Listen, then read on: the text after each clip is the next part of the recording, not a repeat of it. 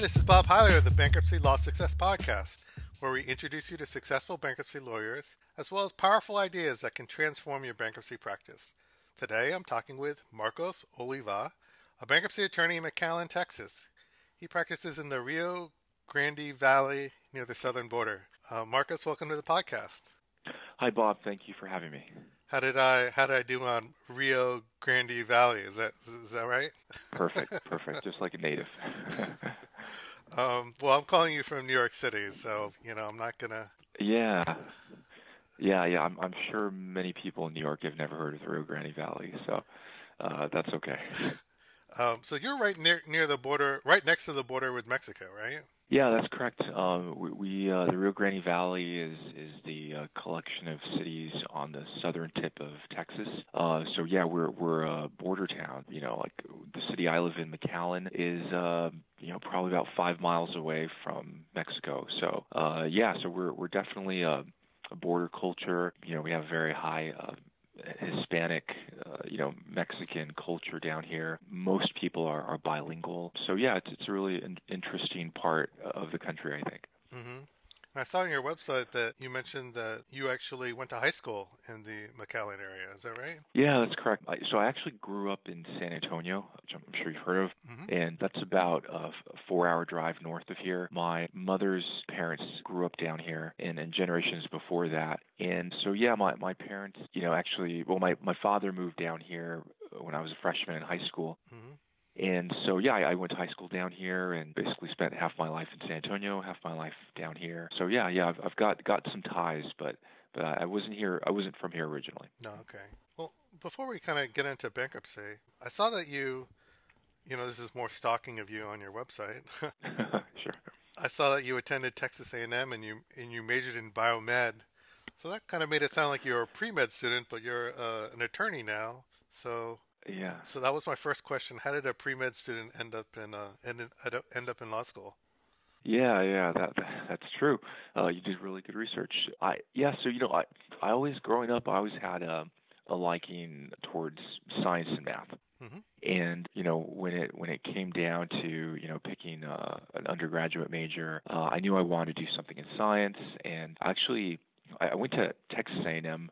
Because my sister was going there, and I was offered a scholarship, and you know it's a great school. So, uh, so I went there, and, and I don't know, I, I can't tell you why I picked biomedical science, but it just stood out to me. Mm-hmm. Um, but you are right, the the idea behind that, I, I didn't, you know, I guess I wasn't a very creative person, but I figured I would do something in medicine, and uh, I was encouraged by my family to do something like that.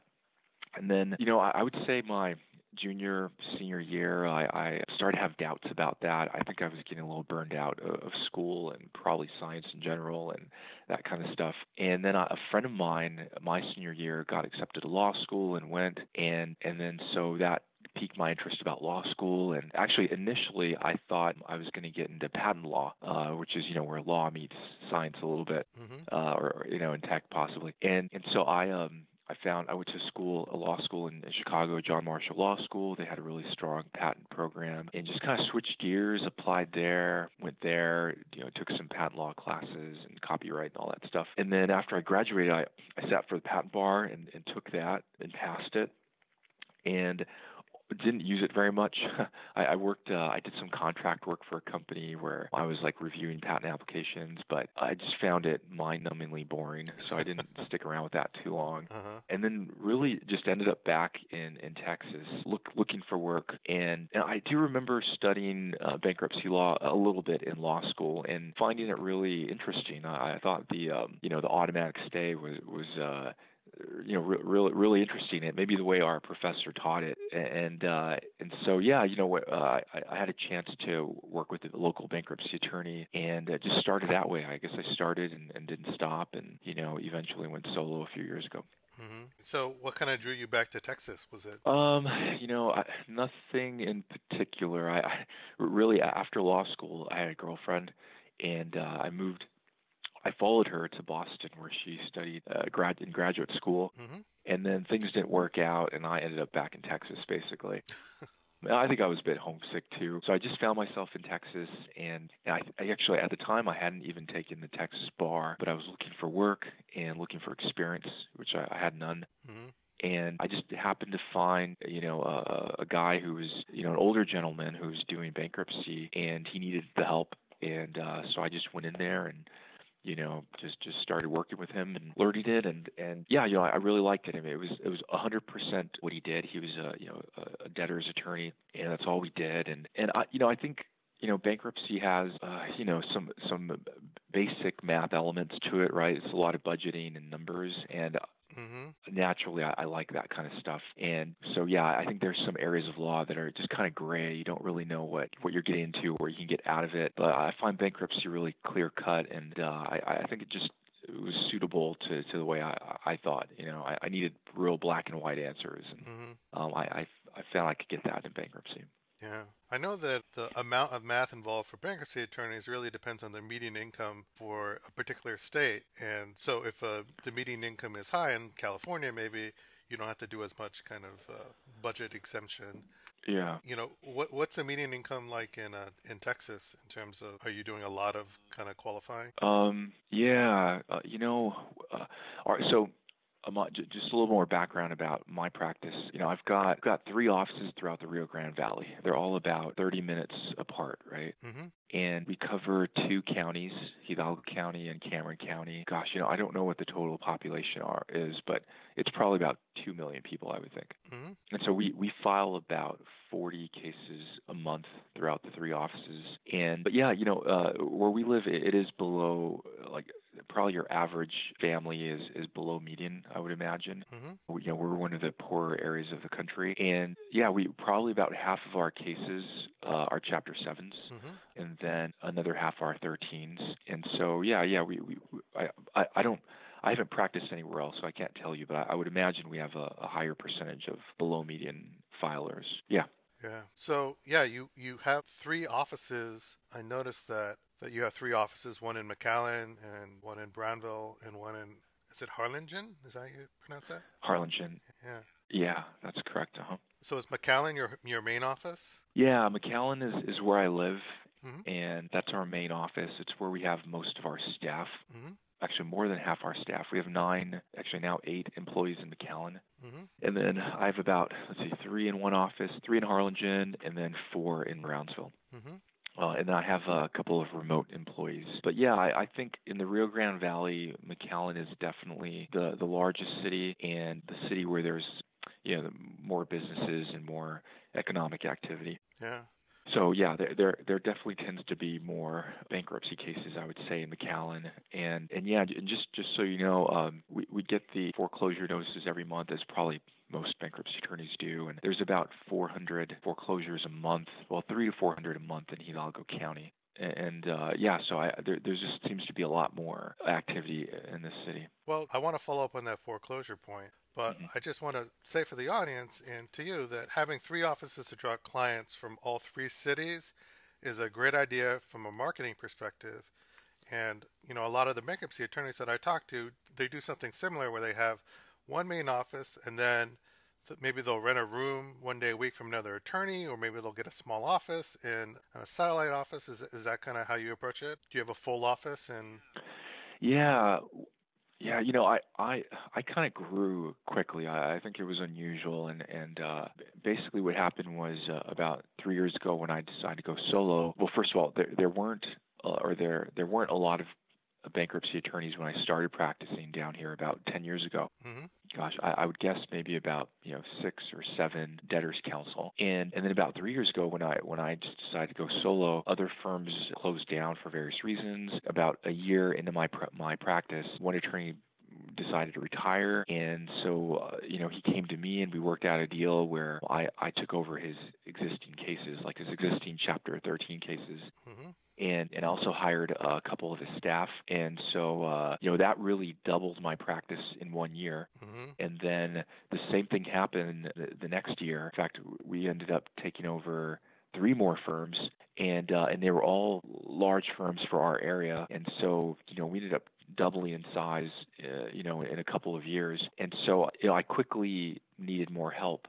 And and actually, the reason I, I wasn't looking to open up other offices, which I, I agree with you, it's it's definitely a great idea, mm-hmm. but it sort of, I, I had to because of one of the offices we took over had cases and had clients in Harlingen and Brownsville. And so uh, when I ended up taking over those practices, you know, we uh, had to set up shop over there. And, and then I was able to acquire staff that lived in those locations. Mm-hmm. But yeah, I, I agree. I think once you've got your system in place, how you do things, it, it, you know, law, I guess, in general, is pretty easy to scale up. You know, it doesn't take a lot to open up another office and put some equipment in there, as long as you already have all the software. And I, I, may, I don't know if you're going to get to this, but, you know, I'm I'm forty years old, so I'm relatively young attorney down here, uh, especially as far as bankruptcy goes. And uh, I really love technology, so I, I uh, you know, jump at the chance to use whatever software programs are, are out there that that help. So almost everything we have is cloud-based. Okay.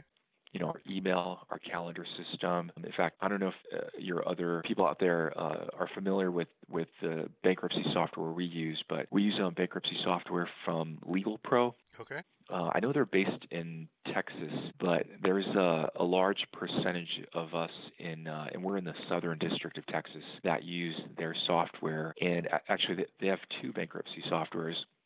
Their first one was a, a desktop-based software called Bankruptcy Pro, mm-hmm. and they re- recently, in fact, this year in the summer, they went live with a, a cloud-based version called Jubilee, and uh, so we're we're currently using that, and so we have our cloud-based bankruptcy software. Even our phone system is cloud-based. It's the Vonage, you know, phone system. Mm-hmm. So anyway, having having everything in the cloud, it was it's really easy to, to set up another office and another staff member and, and get them up and running. So yeah, yeah it, it definitely helps. You know, you, you said that you kind of, I don't know if you hard acquired or soft, kind of soft acquired these, these other law firms, but um, did you, when you did that, did you kind of move the telephone number so that it points over to, to, to your? Yeah, that, that's, a, that's a great point. So one of my big things whenever I took over a practice was to acquire that phone number, mm-hmm. because uh, a lot of these uh, existing practices, obviously their their phone numbers were out there already. Uh, they've advertised them. They're on the internet. Mm-hmm. P- people had their business cards, and yeah, I think I think that's a really important element for anyone, you know, taking over another practice. Is, is that phone number is is vital. That's probably where we get a lot of our new clients from, or, or returning clients from from that firm. You know, they call back that number. And so, yeah, we, we, uh, I've acquired them. And, and what I do is we absorb them into our phone system. So all of those numbers, when, when they get called, they get directed to our main line and our receptionist. That's awesome. So, um, yeah, so it's great. It's kind of, kind of funny sometimes because, you know, unfortunately for, for the clients, there's not so many options down here because there's not that many bankruptcy attorneys left. So someone may call us, but then, you know, they, they'll, after they hang up, they'll shop around, they'll call another number, and it'll be us again, and they'll call another number, and it'll be us again.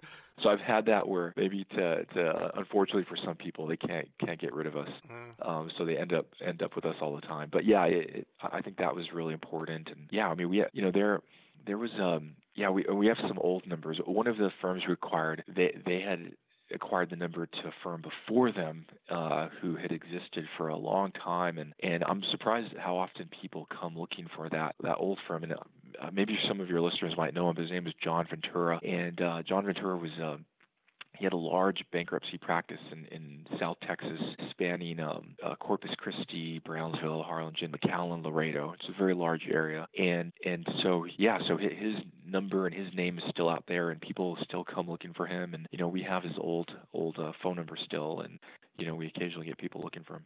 Wow. Now, do you also kind of acquire or transfer over the websites? How do you handle the websites? No, we, we haven't taken over any websites. I'm trying to think. One, you know, the first firm we took over was a small firm, and he actually didn't even have a website. Two other firms we had, their headquarters were based in, like, one, let me think. Actually, I think they were both San Antonio-based firms, and so they obviously kept their websites, and and so yeah, we, we didn't we didn't do that. I'm trying to think if that. Uh, what what I did do is with one of the firms, we worked out a deal that if you know we basically buy their leads right, from from the Rio Grande Valley, so mm-hmm. you know w- whenever they get calls and they send them over to us, if we retain them, you know we pay for that lead. Mm-hmm. So we worked out that, but yeah, we, we didn't end up taking over any websites. Mm-hmm. Did you, uh, you know, this is kind of in the weeds, but it's so important that maybe I should highlight it. But When you take over the phone numbers, do you add those phone numbers to the appropriate Google Plus, the profile on Google Plus for Google for My Business? You know, I and not, right now we're only we're let me think about this. We're we have one one phone number, mm-hmm. well, one main phone number that we use, but we also have particular phone numbers that we advertise with too. Mm-hmm. Um, I'm trying to think how we did it with Google Plus. Uh, I think. And when you say Google Plus, you're also referring to like the Google business profile, right? Like when people do a... They've changed the name so many times. It, right now it's called Google for My Business. Okay. But a lot of people think of it as their Google Plus profile. Gotcha. Okay. You have multiple Google Plus profiles, one for each office. And uh, yeah. And good job on doing that, by the way. Oh, thank you. Thank you. Uh, I'll, I'll, you know, I, I don't do the... Um, online stuff myself, but I have a, a local guy I hire to keep all that stuff up to date, which I think is super important. Mm-hmm. Uh, I think if, if I remember correctly, I think we, we have the same phone number advertised across all three offices on all three Google profiles. Mm-hmm. But what I did do is the, like, if I had a, like a main number for another office in a particular city. So let's say the, uh, a firm we took over had a Brownsville main line. Mm-hmm. I, I was sure to assign that phone number to the receptionist in that office. Mm-hmm. So like if someone were to look for a Browns, you know, this firm that existed in Brownsville, and I, and what, what happened was that one of the firms we took over was advertising certain numbers in certain cities, like certain main phone numbers in those cities. So I'm sh- I made sure that whenever they call that number, it, it, it goes straight to that receptionist in that city. But generally, you know, we we um, we our general advertisement, like on our pamphlets, uh, I'm trying to think what else, uh, you know, is a, this main number. However, we do have uh, I don't know what you call them, maybe like A-list phone numbers, like they're numbers that end up getting directed to our, our main receptionist. Mm-hmm. And and what we'll do is sometimes when we run like Google ads or perhaps if we do like a, a particular uh, paper ad, we'll, we'll create a new phone number and, and we'll use it for that particular ad so we can track those leads. Absolutely. Yeah, so sometimes we, we change it up. But yeah, but in, in general, and all the numbers end up going to the same place generally. You know, we have, we you know, that when they ring the, our main phone line, it actually rings, or actually there there's a... Um, like a menu system, and they can pick which office they want to talk to. Sure, an I V R. Or if they don't know, it'll go to like a, a general, yeah, it'll go to a general line. Mm-hmm. Yeah. The reason I mention this is that if you have a phone number, you know, just to use an analogy, on the on the web itself, the point of the realm is a link. If a popular site links to you, particularly one that's topically relevant, that's a powerful vote of confidence that Google kind of um, trusts. You know, do you follow what I'm saying? Mm-hmm. Yes, uh-huh. So then when it comes to the local stuff, the coin of the realm is is the telephone number is a, is important is an important component. So if there's a lot of references out there and a lot of different, you know, white pages and blog posts and all that stuff to if there's a phone number that goes into your office in Harlingen, well, Google needs to know who should get credit for that phone number.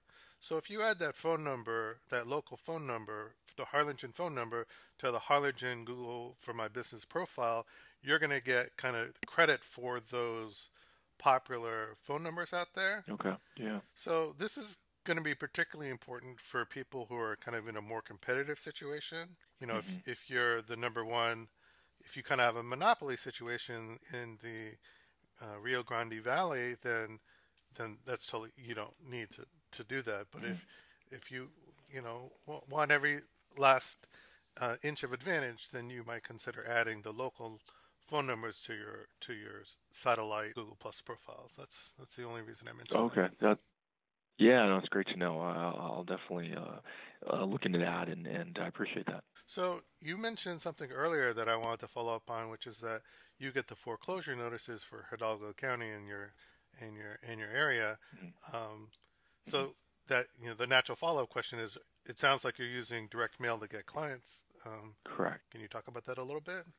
Yeah, yeah. I mean, I, I think it's a pretty common practice, at least down here, to do direct mailings to, you know, people on the foreclosure list. So we, yeah, we, we actually um, have have someone that, that generates it. It's, that information's all available online. So we go online and we generate a spreadsheet, and then we use that spreadsheet to generate labels. And uh, I actually switched to postcards. Mm-hmm. So, um, but it, it's yeah, it's a very general postcard. So you know, since it's not as private as a closed envelope, you know, it doesn't doesn't say you're facing foreclosure. It just says, you know, if you need help with with uh, debt or um, you know, bankruptcy may be a, a viable option. And it can also be used to stop foreclosures and other things like that. So yeah, we we we have a, a postcard, and really the reason I did the postcard is one, you know, it's a bright, attention-grabbing postcard, but also too, the postage is cheaper. So, um, you know, we probably mail out about five to six hundred postcards a month. So, you know, the and I forget what the price difference is between a postcard and a stamp, but you know, it's it may be like ten, ten cents or so, and it really adds up. So yeah, we're so we we just grab that list, and you know, we do those mailings, and um, you know, the return on the mailings is not high. Um, like I said, there's about three to four hundred foreclosures a month in Hidalgo County, and then in Cameron, I think about two hundred a month. So yeah, we're looking anywhere from five to six hundred a month. And I honestly, probably we only get back maybe, you know, I guess like six or seven, um, you know, uh, cases from from those. And uh, I'm not exact. I've never quite figured out why it's so low, but but yeah, but it's still worth it for us for, okay. for the cost of the mailings to, to do that. I just want to uh, to set you straight here, which is that a one percent response rate on a direct mail package is fantastic. Okay. And so you're you're kind of thinking, you know, you're doing the old uh, I can't believe I got a ninety. A ninety percent on this exam when it's the highest uh, highest grade in the class. Um, so for yeah. yeah for direct mail, that's fantastic, particularly if you're mailing a list where ten thousand other people are are doing it, including real estate investors, other bankruptcy attorneys, um, all kinds of mm-hmm. people mail the moving companies, mail foreclosure mm-hmm. lists. So it's very competitive. Mm-hmm. So um, mm-hmm. that's fantastic, particularly if if you're you know you're talking about five or six people off, five or six retainers off of five five or six hundred. Uh, foreclosure notices or mailings. Mm-hmm. So you're talking about a one percent buy rate, not just a one percent response rate. Mm-hmm. And that's that's fantastic. Um, so congratulations. Yeah, well, thank you. That certainly makes me feel better. I appreciate that.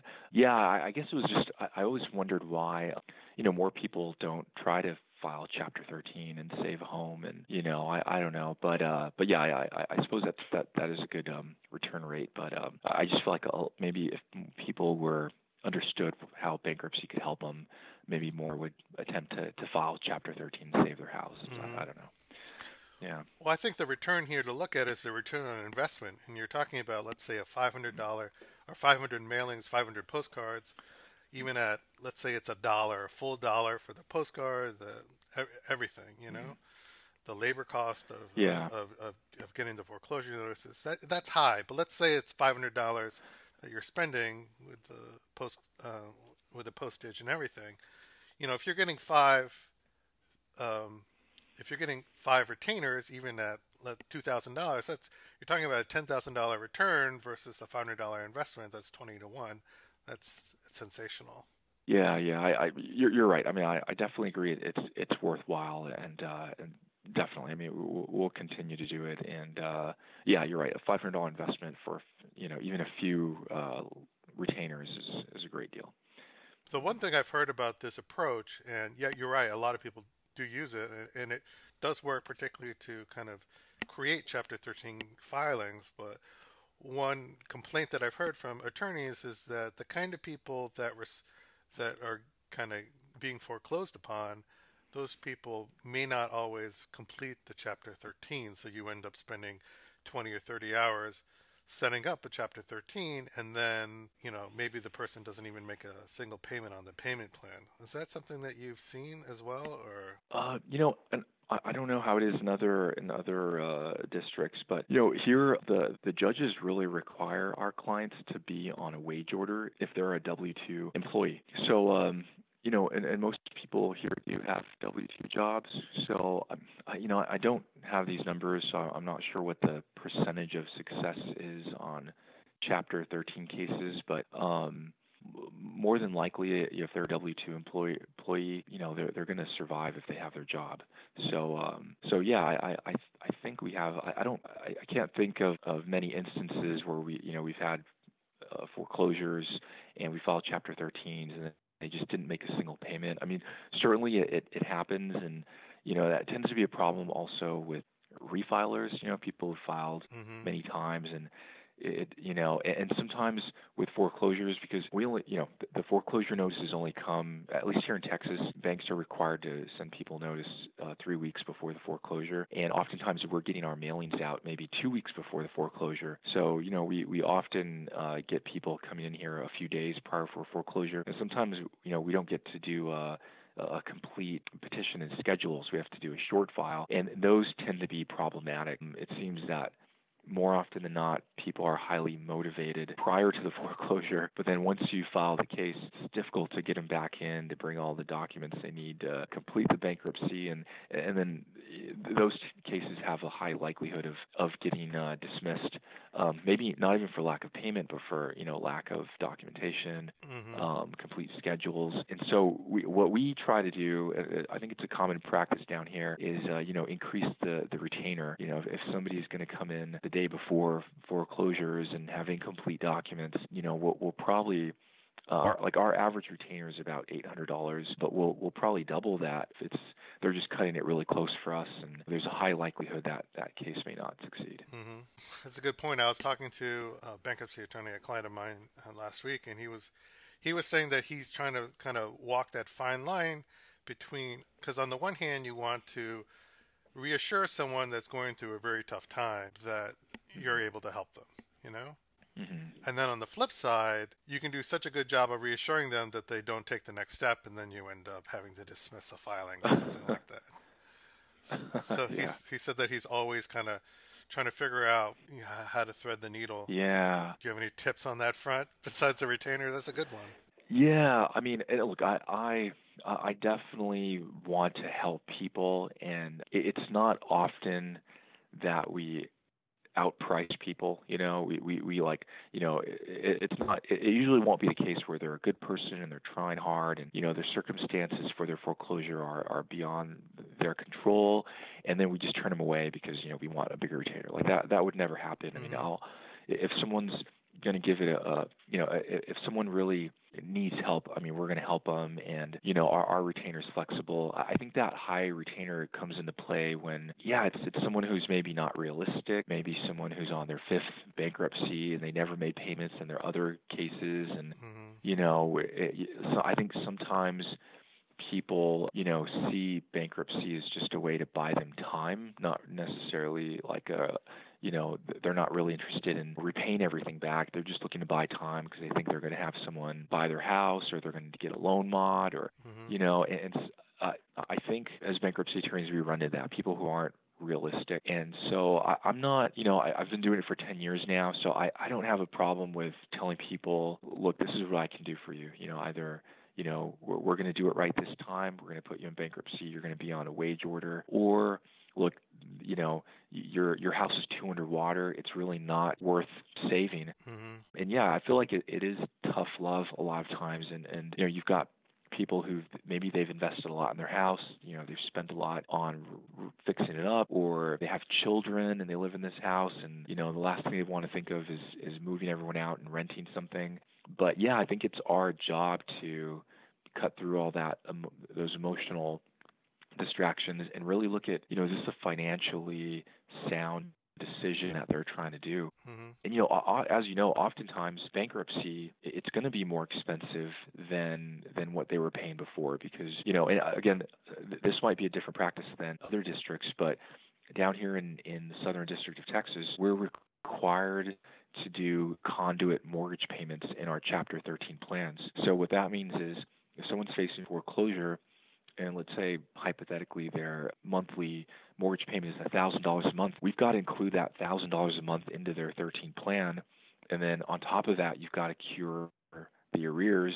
And then on top of that, you've got about four thousand dollars of attorney's fees. And on top of that, you've got the trustee percentage, which ours right now is at seven point three percent. Mm-hmm. So uh, it is expensive to save your home, like to buy that protection. Mm-hmm. And so, you know, oftentimes I'll tell people, look, you're better off just surrendering the house, maybe filing Chapter seven and renting something that's going to cost you a lot less, and saving that difference for the next five years to get a, a down payment on another house. So yeah, I don't think as attorneys we should feel pressured by by people's uh, situation. I mean, I think, you know, we know how it works, and and you know, I I love pulling up spreadsheets and doing the math right in front of people, mm-hmm. and, and I always do that during during a first visit. I mean, I, I can do it fairly quickly, and I'll show them, like, this is exactly what it's going to cost you. Is that worth it? You mm-hmm. know, and uh, and so yeah, you know, I I, I don't I, I won't I won't take a case unless I think,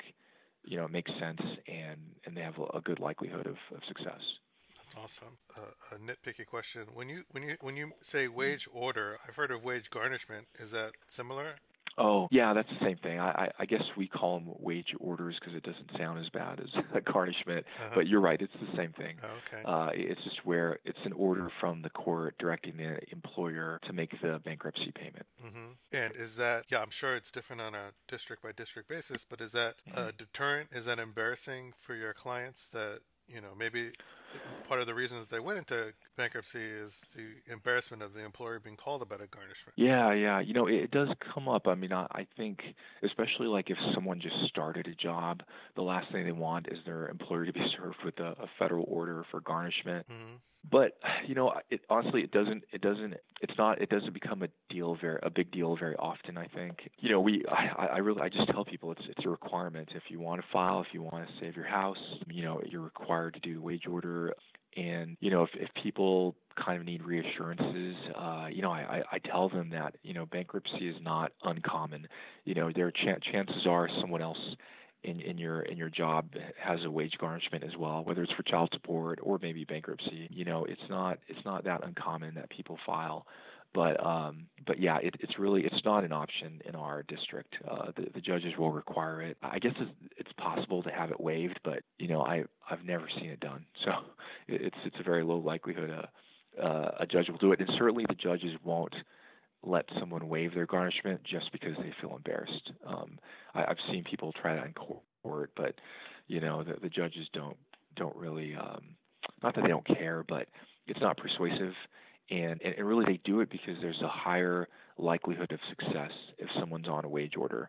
And I, I definitely think that's true. So, you know, we, we have to increase people's chances of success.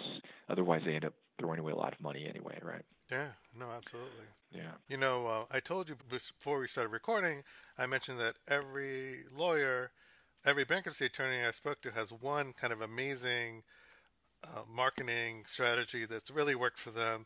And they often don't realize that it's amazing. That this, they have this amazing strategy, right? Mm-hmm. And um, and you said, "Oh well, I'm not sure that I have that." Um, mm-hmm. One of the things that kind of blows my mind as I as I talk to you is this idea of kind of acquiring other bankruptcy attorneys in your area, or at least their phone number and some of their staff. And you you you're kind of You're, you're kind of mentioning this in an offhand manner, like everyone does it, but let me assure you that this is not commonly done. Um, how did you even get the idea to do that? Because that's a pretty amazing approach. Yeah, I, I, um, well, it, you know, it's funny that the first time it happened, it was sort of forced upon me, mm-hmm. and, and not that, not that I wasn't um, happy for it, but, uh, but yeah, it was, it was an attorney who, uh, like a year into my solo practice, you know, I, I had. Um, You know, I, I, I was I was barely surviving, and and uh, I, I had whatever money I had, I, I would reinvest it in the business by really like hiring help. And so uh, I think about a year in, I managed to hire one full-time paralegal and one part-time remote paralegal. So it was just me and two staff. Mm-hmm. And uh, I, I can't even remember how many cases I was filing, but I'm, I'm sure it was, you know, maybe like five or ten a month. It wasn't much. And then uh, and then about a year in, an attorney who I knew was ready to retire, and he was looking for someone to take over his practice. And I guess there weren't a lot of options, and I, I was kind of the young guy on the block. And, and so, you know, we, we talked. And, you know, we, we talked about how it would work, and I, I don't mind mind sharing. I don't think our agreement was, it wasn't confidential, but basically we just split up his trustee check. I, I, I imagine everyone gets like a Chapter thirteen. A, a trustee check from all their chapter. Yeah, chapter thirteen. So we just worked out an agreement to split that. And, and really, I, you know, I was just looking for enough to pay the the staff that I had to hire mm-hmm. to acquire his his uh, cases, right? So I think I, I ended up uh, I could only afford one of his paralegals, so I hired he had he had two at the time. Mm-hmm. I hired one. I worked out a deal to get enough of his trustee check to pay her. Mm-hmm. And just figuring that, you know, I would build up my trustee check over time, gradually. And, and my, my hope was that I would build up my trustee check enough that I could afford her once his trustee check ran out, which only lasted about a year, I think. Okay. So, yeah. So anyway, but it was really, you know, his desire to find someone to take over his practice so he could retire. And, and that forced it upon me. And so I, he ended up coming over to my office with his truck and, and moving my stuff over to his office. And then I just took over his lease, took over his, uh, you know, I ended up getting the bill, the electricity bill in my name. Mm-hmm. Um, and then we did this, this, um, motion to substitute into all his existing cases. Mm-hmm. And so I just ended up with uh, another staff member and a lot more cases, and, uh, and went from there. And then, then, uh, what happened was, another large firm ended up closing because their bankruptcy attorney became our, our bankruptcy judge. We, we only have one full-time bankruptcy judge for uh, the entire, uh, well, for our our division and in our county, and then the uh, the neighboring county, Cameron County, which is Brownsville and Harlingen. Mm-hmm. So um, he, he was appointed the new bankruptcy judge, so they had to close their practice.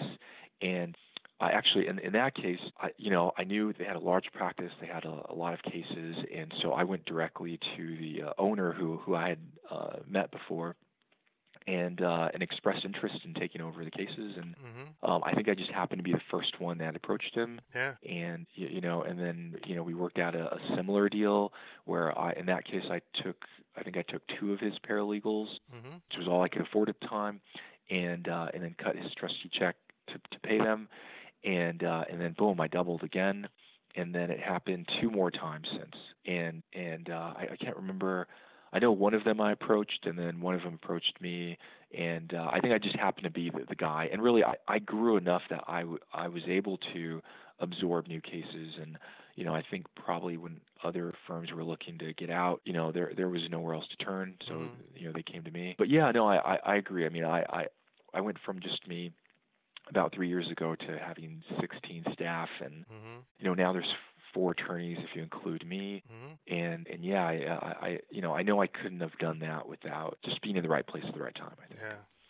Well, yeah. I'm not going to let you uh, entirely dismiss this as good fortune, because I've I've seen other people do this with with other strategies. I call this the uh, the golf course on the umbrella strategy, which is. First, the first time it happens, you know, yes, that's good fortune. You get hit by lightning, but then, mm-hmm. you know, if you if it happens again, that's because you're on the golf course with a metal umbrella, standing under a tree, trying to trying to get hit by lightning. And so it, it sounds like that's exactly what yeah. happened. So, good job there. Yeah, yeah. Well, thank you. I, I you know, it, it's a small bar community down here, and. Mm-hmm. Uh, You're right. I think I happened to be in it uh, where people got to know me and knew who I was, and you know, trusted I, I was a reliable person that their clients would be in good hands, mm-hmm. and uh, yeah, and and and their staff. You know, I think we all, um, you know, our staff become family. We work with them so much, and mm-hmm. uh, you want them in, in good hands. And you know, I, I think I always made it a point to. Um, you know, have a firm that was a good place to be, and, and, and, you know, like hopefully people were better off here than they were before, you know, uh, and, and so, yeah, I think all that was important, and maybe all that might have played a, a small part. Mm-hmm. You know, this happened to, uh, to, to another bankruptcy attorney I know. Something similar happened. When, when I say something similar, I just mean like a major, a major life event occurred to uh, kind of a competing attorney in the bankruptcy bar. In this case, it was a heart attack, uh, a second heart attack, um, which is which is terrible.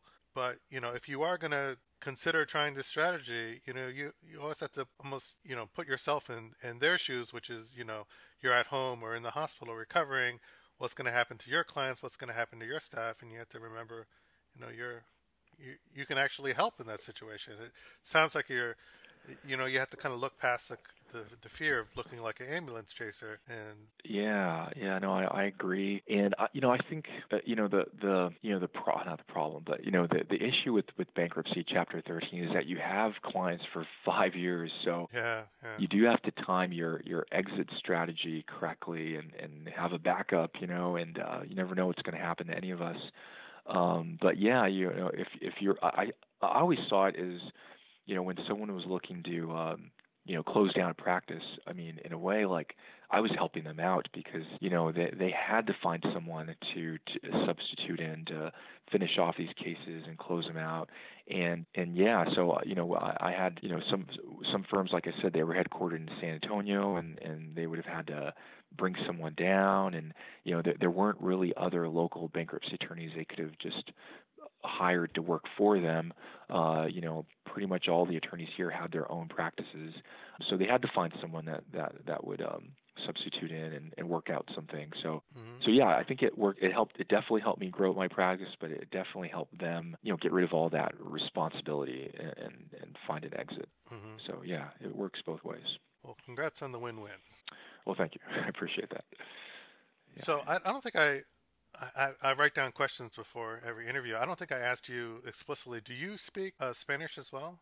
So my Spanish is not great. Okay. Uh, since, you know, I, I grew up in San Antonio and I did not grow up speaking Spanish. I did, you know, I picked up a little here and there. Uh-huh. And I, I always, I, I jokingly say I speak at like a third grade level, but that's probably true. Uh-huh. Um, but luckily, um, you know, our, our like, pretty much all of our paralegals are bilingual, mm-hmm. you know, most of them having been born and raised down here. So, you know, we, we definitely, and, and it's funny because almost all the attorneys are not. Mm-hmm. I think all the attorneys speak some Spanish, but we're not completely fluent. Mm-hmm. So we, we do rely heavily on our staff to, to translate.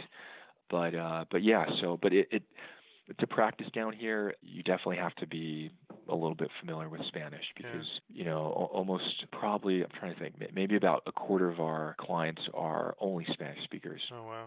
And uh, so, yeah, it, it happens often. Often in court, we, we you know, we, we have to bring our own translator, which is our, our staff members usually. Mm-hmm. You know, three forty-ones, you know, the the, uh, the trustees will actually, they, they call a uh, translation company that appears by speaker and they translate. So, yeah, it, it's something that happens very often down here.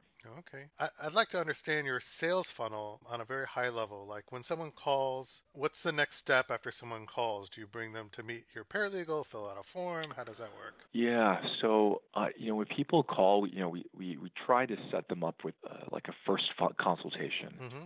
Uh, most of the time, that's what happens. We we prioritize the consultations with the attorneys. You know, I, I love doing consultations, uh, and it really I, I, it's better for clients, I think, to have a, a first consultation with an attorney. Mm-hmm. But you know, we're not not sometimes we, we don't have the time, and so they'll meet with the paralegal first uh, sometimes. And so I think you know we we might all do our consultations differently, but the way I do them is you know I I have a, a spreadsheet that I've created that has three tabs. Mm-hmm. And one tab is a list of all the debts, mm-hmm. and the second tab is the budget, income, and expenses.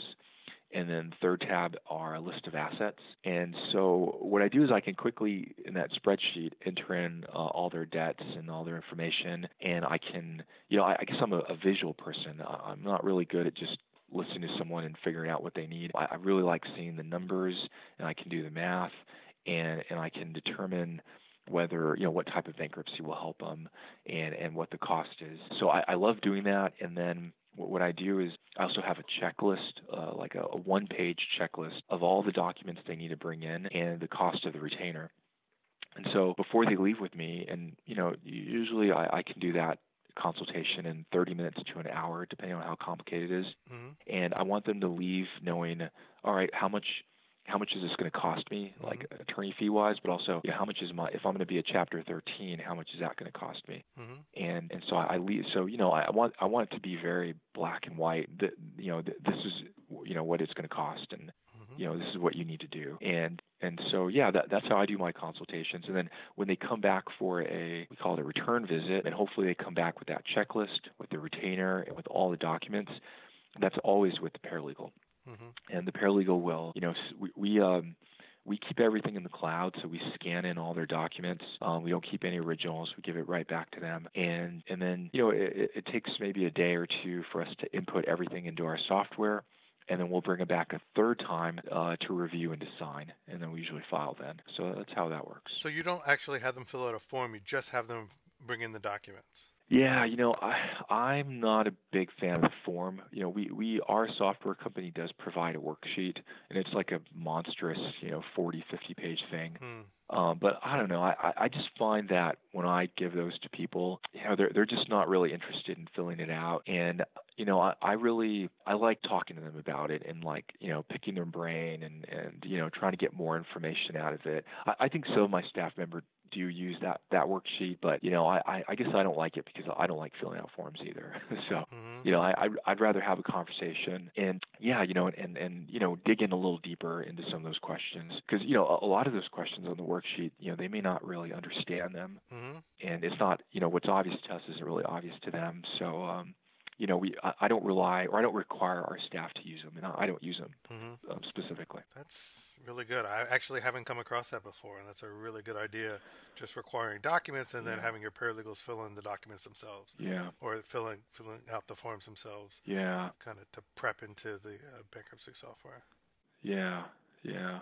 And then, you know, the I think the, um, you know, our our, our plan is changing, and and, uh, and even though we, and also we moved to this new software, and so you know things change a lot too in in, in bankruptcy. So uh, you know I I don't know. I mean I, I'm just I mean and like I said we we do have a we just have that checklist, but uh, you know we don't have a form that we rely on, and and yeah you know I I just. You know, I, I, I just, and our, you know, Jubilee, the cloud-based bankruptcy software, you know, is really detailed. So, uh, you know, we, we kind of, as we, when they come back for the return visit mm-hmm. and we're filling out Jubilee, I mean, we're really asking all the questions in Jubilee. So, um, you know, I think, uh, and maybe we just don't have a current form that matches Jubilee, but it, it's so detailed that, you know, it would. I think it would just take them forever, and I feel like it's a little bit redundant too to send them home to like fill out a form and then come in and also answer all those questions to us. So, you know, I, I'd rather just answer them direct. How long does that return yeah. visit take? Uh, I mean, I, we, we spend a lot of time before we file a case. Uh, you know, I. I think it could easily take two hours. Mm-hmm. Uh, I think the first visit's take an hour. A return visit could easily take two hours, if not more. Um, but yeah, it, it, we, we spend a lot of time, you know, filling out that information online with them. And what if someone comes in, this is a common complaint that I've heard, where someone will come in and they won't have any forms or something like that. Do you just send them home? Or?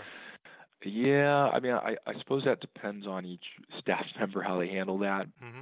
But yeah, we we um we won't file the case unless we have all the documents. So of course, if they come in, I pro- probably will sit down with them and gather whatever information we can mm-hmm.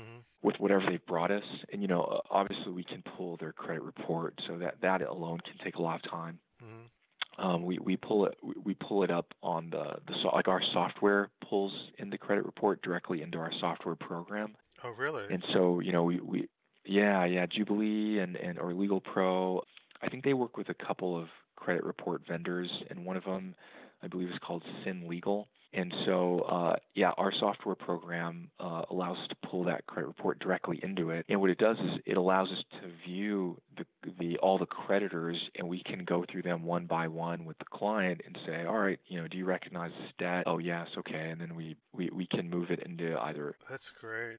Yeah, it's it's it is really great. So it, it saves a lot of time.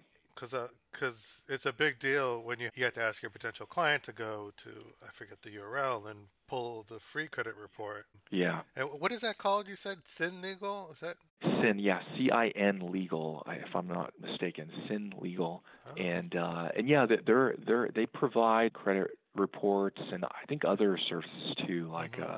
uh, I, I believe they have like a sister company that offers the uh, certificates, you know, the credit counseling certificates and all that stuff. And mm-hmm.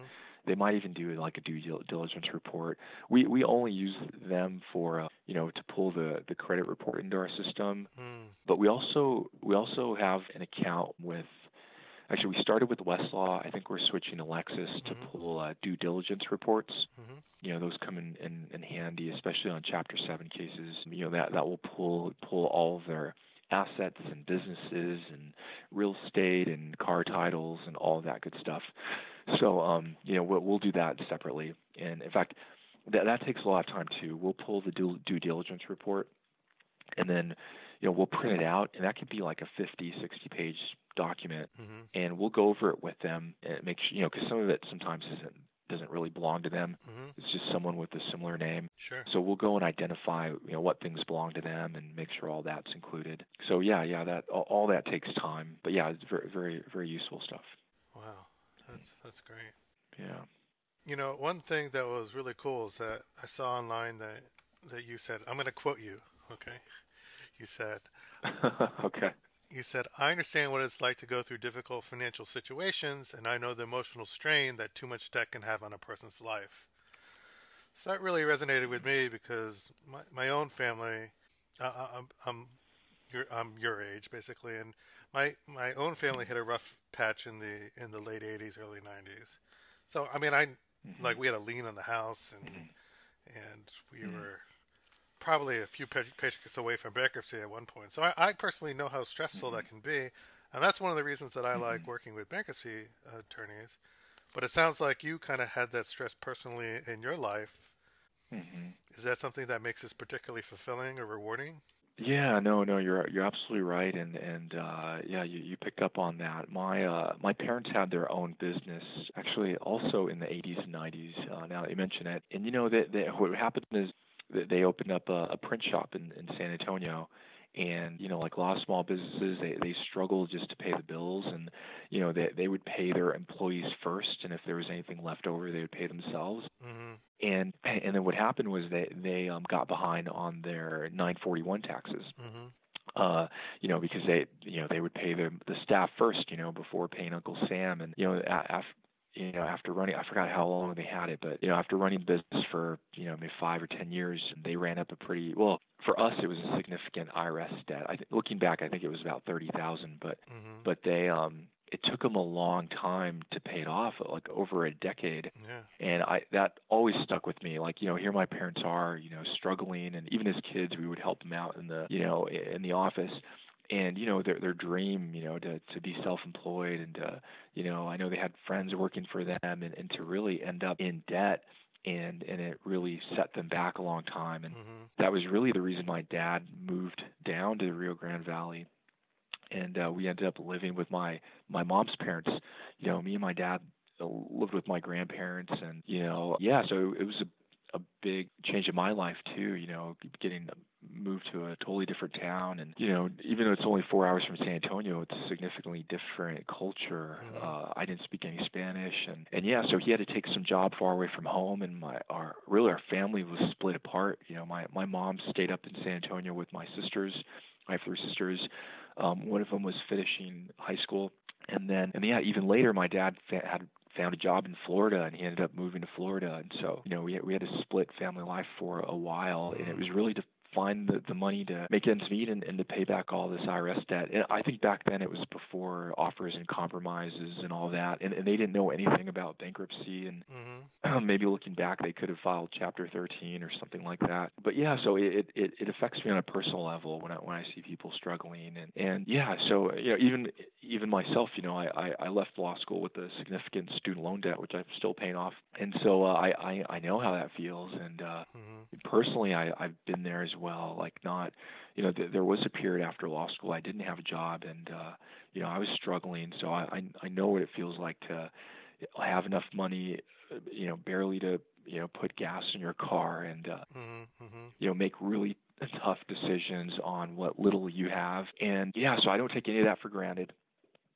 And I I know it's you know I, and I think a lot of people have that financial stress of living on, you know, paycheck to paycheck and making tough decisions about, you know, whether they can, you know, go out to eat with their children or buy them clothes or buy them school supplies. And, and it's a constant thing. And it, you know, it's, it's, it's really, you know, it's really tough. And uh, yeah, you know, so I'm, I'm happy if, if there's anything I can do to help people in that situation, it, it brings me great joy. And, you know, I'm glad we, we have this, Uh, you know, uh, legal remedy for people. And, and yeah, oftentimes people come in embarrassed and afraid, and they feel like they're doing something bad by filing for bankruptcy. So a lot of it is counseling people that, you know, it's not bad and it's something they should do. Mm-hmm. And, uh, and, and whatever they can do to, to, to help themselves and their family is, is the right thing. And, and uh, you know, oftentimes bankruptcy is it.